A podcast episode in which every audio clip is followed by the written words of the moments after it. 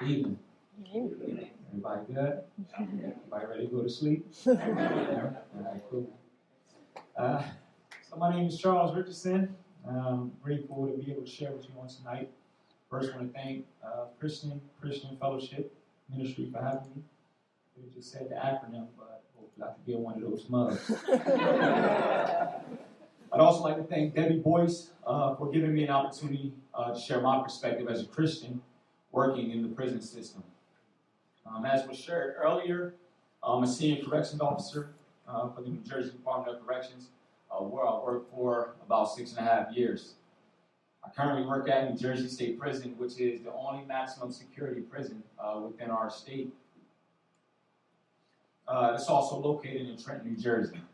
Tonight, I'll talk to you about some of the challenges I faced getting into this career, uh, my time in the academy, interactions I was able to have with some of my fellow recruits, graduating the academy and starting out on the job, and also how I interact with inmates while doing my job effectively as a believer. So I've had a passion to be in law enforcement since I was a kid. Growing up in the ghetto of Trenton, New Jersey, this was far from a popular career choice. Negative interactions with the police is very common among urban minorities, and myself have experienced uh, racial profiling from local police. I also come from a family which has had a number of current and former convicted felons of various crimes. In spite of that, I've always considered myself a person who could help change the negative culture for my family and also the city that I come from. Coming to the faith at the age of 13 and maturing throughout the years, I've been fortunate uh, to be connected and surrounded by people who understand the importance of being on mission everywhere that we go. Due to my family background and where I live, getting into law enforcement was difficult when I first applied. It was openly expressed to me that there was a fear that I may be associated with security threat groups, also known as street gangs, or be influenced by convicts to bring in contraband into the prison. Uh, contraband is something that's not authorized for prisoners to have. Examples of contraband would be cell phones or also drugs. Uh, these, contra- these things of contraband uh, could be used to put other officers' lives in danger. This would cause extensive background checks and longer interviews for me to find any red flags uh, that would disqualify me from the hiring process. By God's grace, I was able to overcome those challenges and be hired by the New Jersey Department of Corrections in the spring of 2011. I remember thinking when getting this job that I'll have a great opportunity to share the gospel to inmates that I'll encounter uh, throughout my career. However, in the police academy, I would soon realize that my ministry would start before I would have an encounter with an inmate in the form of coworkers. I was able to see the struggles that my fellow recruits would have dealing with family issues, financial issues, and most of all, lack of faith. Me being from a lower class urban environment such as Trenton, this financially was the greatest opportunity I've ever had in my life. I've never been one to introduce myself as a Christian to people, but I've always hoped that the way I carry myself and love on people will show my faith. This will lead to different people in the academy asking me for words of encouragement before we got destroyed with physical training and, and also academic tests. This will give me opportunities to give scriptures that can be used in practical applications. Uh, scriptures like 2 Timothy 1 7, which says, For God has not given us a spirit of fear, but of power and of love and of a sound mind. Also, Psalm 56 11, which says, In God I trust, I will not be afraid. What can man do to me? These words will encourage those who express their desire to quit instead of persevere. Instead, persevere and fight through the pain that they will face on a weekly basis.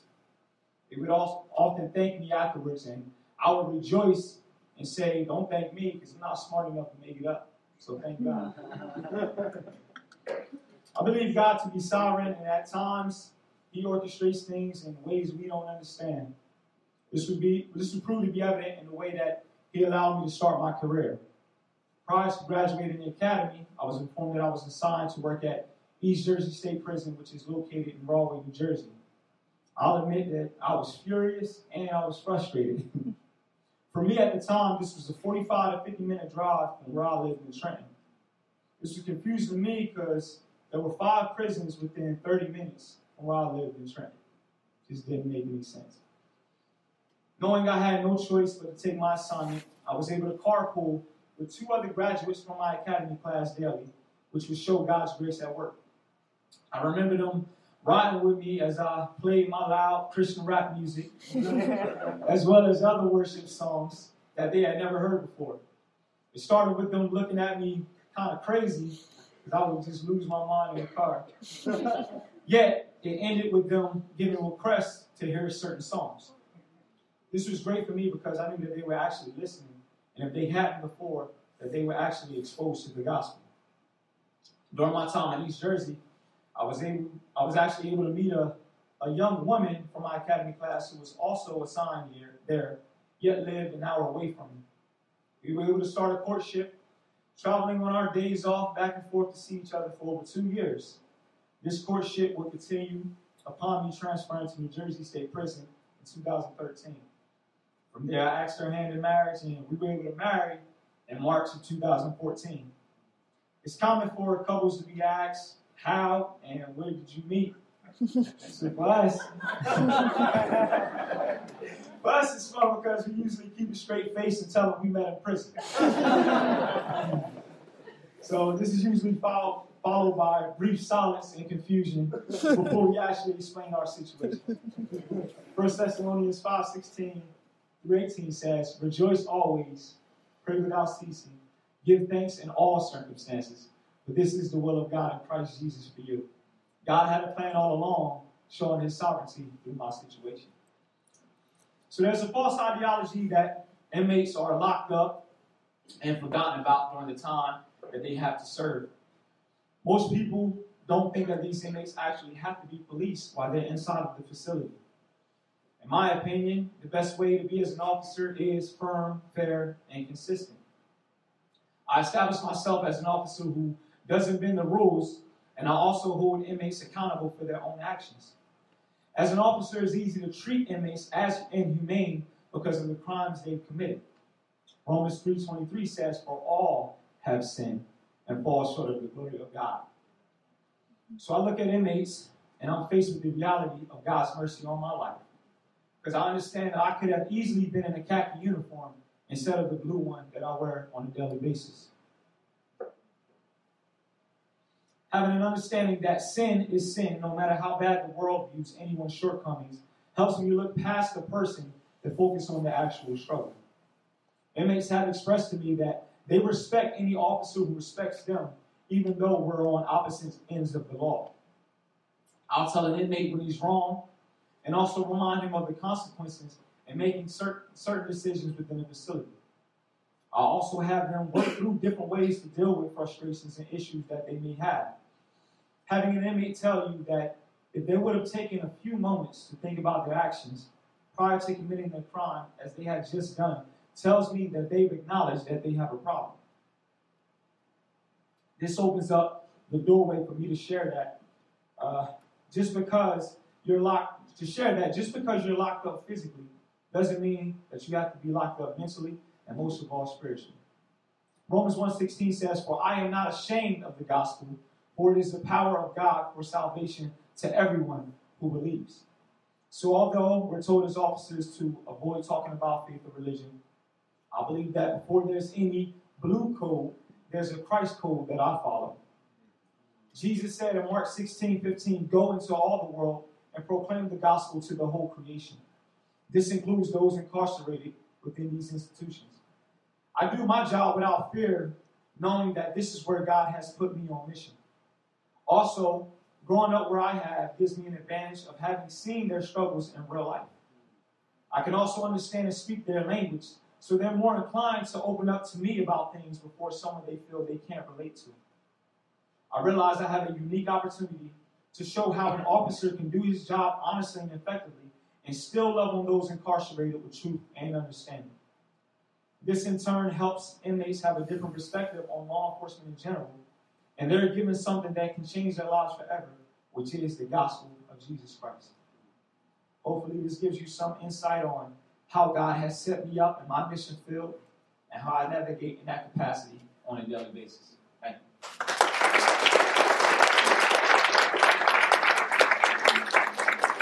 So I know, I know some people have some questions for me. So we're going to allow this time. If you have any questions about any operations within the facility, I know we like to see a lot of things on the news. So if anyone has any questions about anything, feel free to ask. I'm here to answer. Don't feel shy. Mm-hmm. Have you ever had a really negative reaction to you preaching the gospel or sharing something about your faith with an inmate? Actually, I haven't. And the reason why I really believe I haven't had a negative reaction is because I do respect them and I like to try to, to see where an inmate is before I try to give somebody the gospel. Just like when we're out here in your own college campus or you're out in the streets, if you just come up to someone trying to give them Jesus, they're more likely just to turn away. But if they actually they actually get a chance to see how I carry myself, first of all, doing my job every day, and how I actually treat people. And they'll say things like, Officer, my last name is Richardson, but they'll say, Officer Rich, like it's something different about you. You know, like like what is, what is it? Like you notice that you're not running around here cursing and looking to bash inmates' heads in, so it's something different about about you. What is it? So that usually opens up the opportunity uh, to give them the gospel and give them reasons, you know, why I am the way that I am. I know there's some questions in here. I'll ask a question. Right. So, um, how, as an officer, how do you relate to your, uh, you know, your colleagues, other officers in that you work with every day, and uh, how do the, uh, the inmates um, in general relate to the officers in your, in your So I remember uh, having talking to an inmate, and he expressed to me that there were a couple officers that he wasn't too fond of. He had had some negative uh, experience with this, these officers, and he told me in, in East Jersey State Prison we have this area which is called the tie to, which kind of connects uh, one end of the prison to the other. So he expressed to me that coming through that tie to, he saw these officers and him and along with a couple other officers had the desire to just jump on those officers, you know, because they wanted to retaliate. But he told me that he looked over and saw me standing in the tie to as well.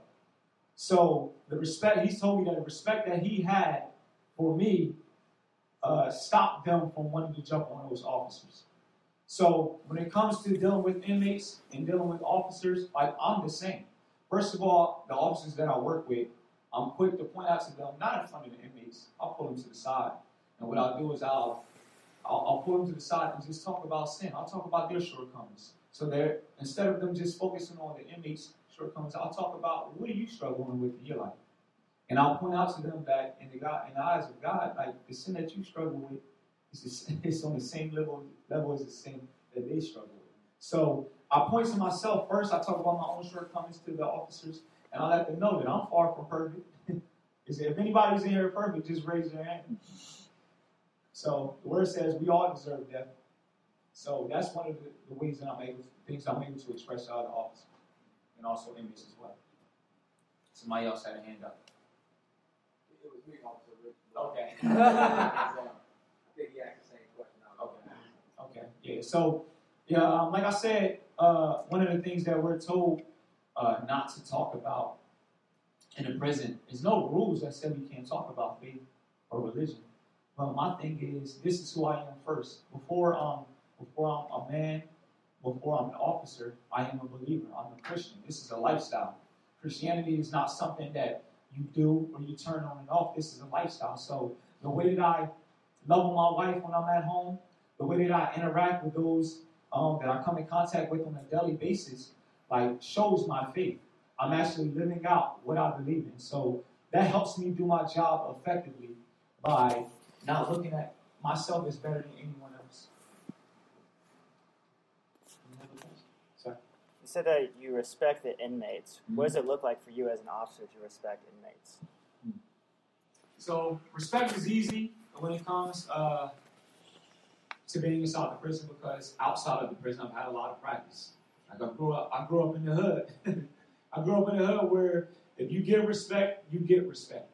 So the inmates, I look at them. I I deal with men, all men inside my facility. So I respect them as a man first. When I talk to them, I talk to them as a grown man. I don't talk to them as inhumane human beings. I don't talk to them as animals, as the world would do. I'll talk to them as grown men. So that right there, as soon as I start talking to them, they understand that I respect them as a person first. Now, if I'm a person who's who's coming at them, and the first thing I want to do is just yell at them, you know, or whatever, they're going to just tune me out. But if I respect them, even if they're having they're, they're having an issue, like you have inmates who are locked up for various reasons, murder, uh, uh, rape, you have, you have child molestation, all these type of things. But if they see that I'm talking to every, my initial reaction is the same with every person, then they're more likely to respect them. Now, on the other hand, if they give me a reason, the words we have to take it somewhere else, I am clear to share that with them as well, that I do have a job to do.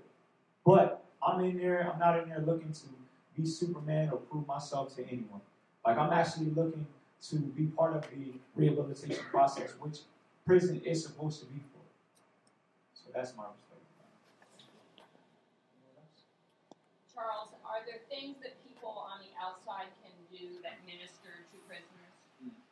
Yeah, so one of the things, as uh, Professor John uh, talked about earlier, is to first of all get in, try to get involved in a, pris- um, a prison uh, ministry. You can do that. You have opportunities also to write prison, uh, to write prisoners. Uh, they have websites which you can go on and you can actually find prisoners uh, that have been locked up for whatever reasons, and you can actually write them.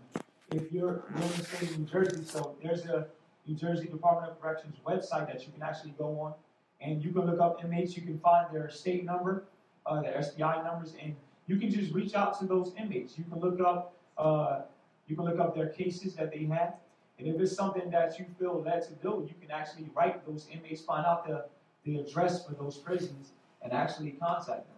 And a lot of inmates, uh, I work at housing units, so we pass out mail on a daily basis, and they're always looking for mail. CO, is there any mail today? they're always asking those questions. So they, they look for money as well from their families and everything, but even more, they look forward to those letters that people are actually writing them from the outside, just to know that someone is still thinking about them and actually caring about them.